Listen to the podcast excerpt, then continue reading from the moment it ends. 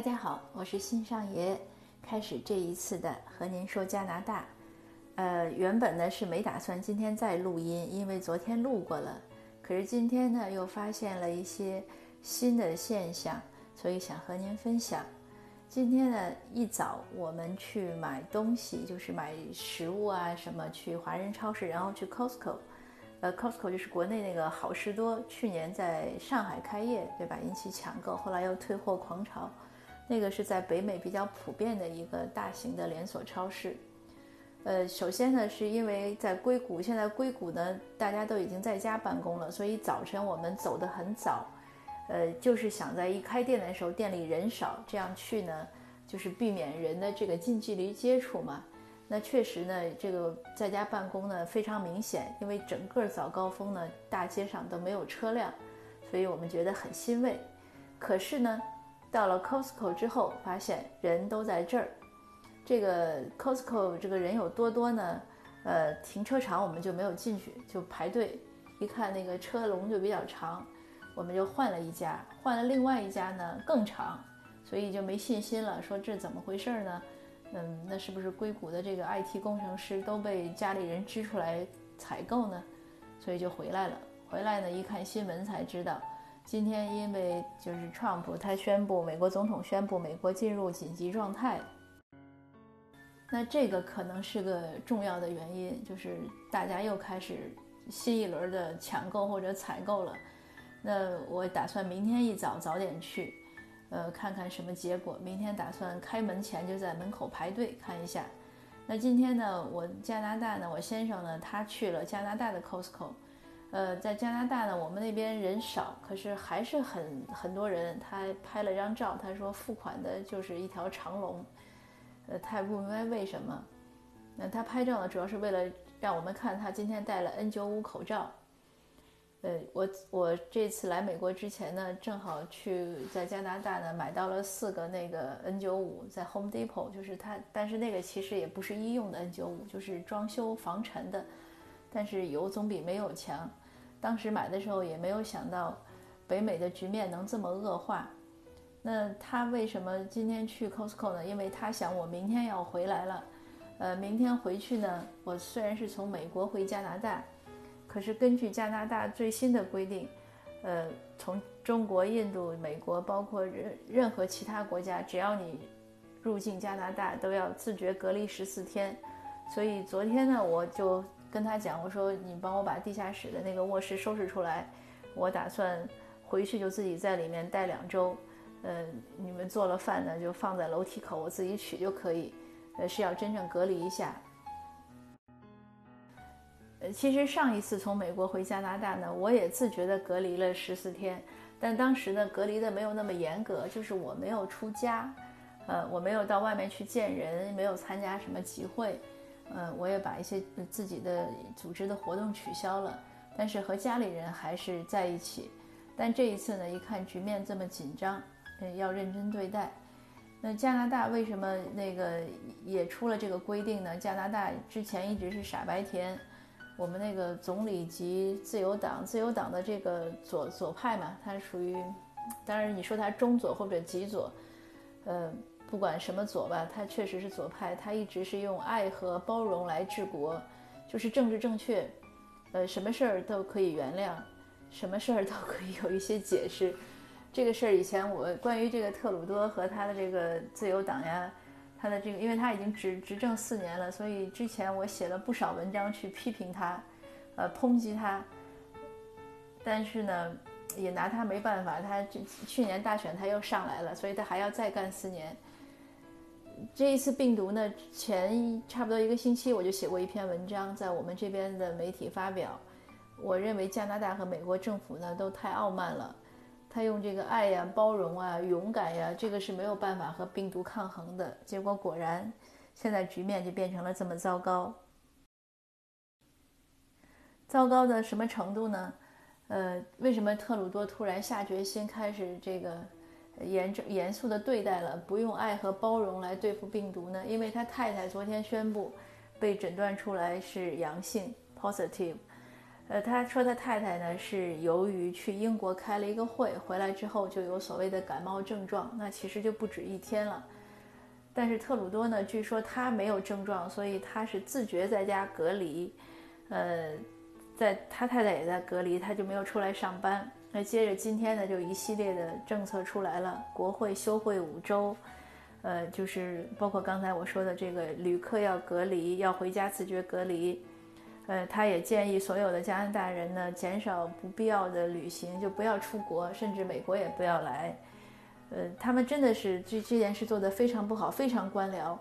因为之前我们那个联邦的首席卫生官应该还是个华裔，谭谭医生，每天都在讲 low risk，就是低风险，低风险。那你怎么就就一直不重视，结果酿成了现在的这种这种危害？这个太不应该了。因为中国已经在前面了，那你总要学点教训，对吧？但是没有。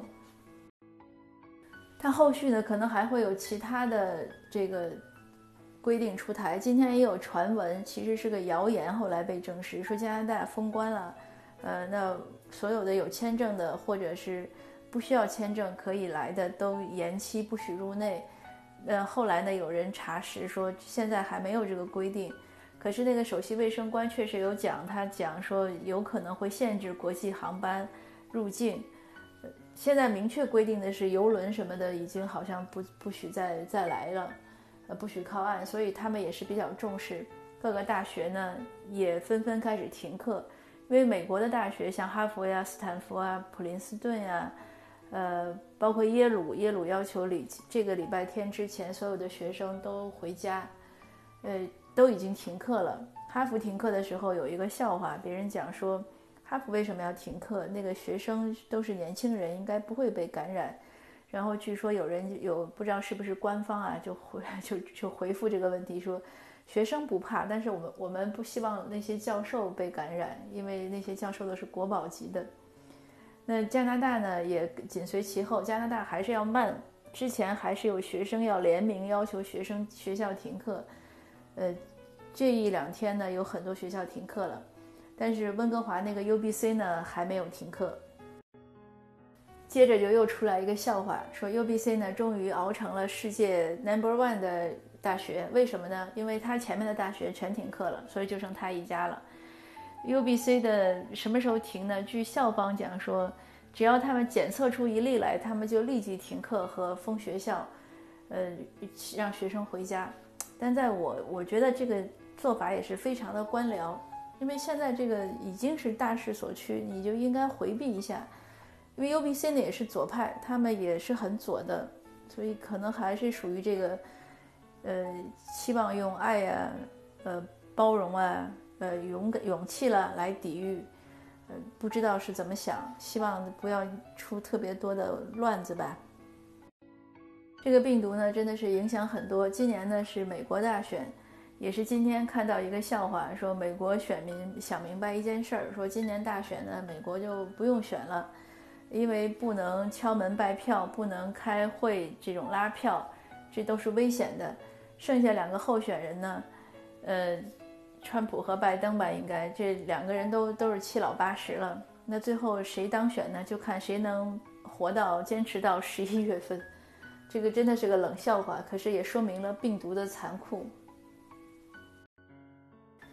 那我今天其实想和您讲的是另外一个由此这些冷笑话引发出来的一个思考，也是在前两天看到一篇文章，他说不要浪费了这次疫情，这个不是什么蘸蘸血馒头啊，这个蘸血吃馒头，这个他说的有道理，因为事情已然如此了，我们总是要做做一些总结，呃，尽量能深刻的总结就尽量深刻，有些。太官方的事情我们决定不了的，我们就没办法了。你比如说这是怎么来的呀，或者怎么发起的呀？但是在人为层面，能能就是能和自己有关的，自己还是要多想一想。嗯，因为我想听友中也有很多是下沉到下层的公务员，对吧？你们有很多切实的工作要去做，那工作中有什么可以改进的？呃，或者像我今天也和一个做理财的一个一个姐妹在聊天，说到这个疫情，我说那其实你可以从中看到你以后买基金的一些方向，这些都是要总结的。如果不总结，那真的是白吃亏。那就个人来说，我们这一次疫情，其实你说所谓疫疫情是人性的照妖镜嘛，也对周围有一个识别，什么三观差异了，呃，是利己还是利他了，对一些问题的处理了，也是一样的。那还有呢，就是不少国内的听友已经隔离了很多天了，那这些隔离的日子中是怎么度过的呢？是不是有做了一些有意义的事儿呢？呃，像我之前做那个分享，说和孩子一起怎么陪伴，呃，能安然度过疫情隔离期间，有的人也提出来，这确实是一个很好的机会，你陪孩子，跟他有互相互动啊，更多的了解，或者你陪父母，像我在加拿大温哥华的一个朋友，他前一段正好回上海探亲，就陪妈妈陪了一个多月，呃，然后趁着疫情缓解，他回来了，回来他因为自我隔离嘛。他又就在家了，就陪孩子了，所以他觉得自己蛮赚的，就什么事情都不用干，一种苦中作乐的想法了。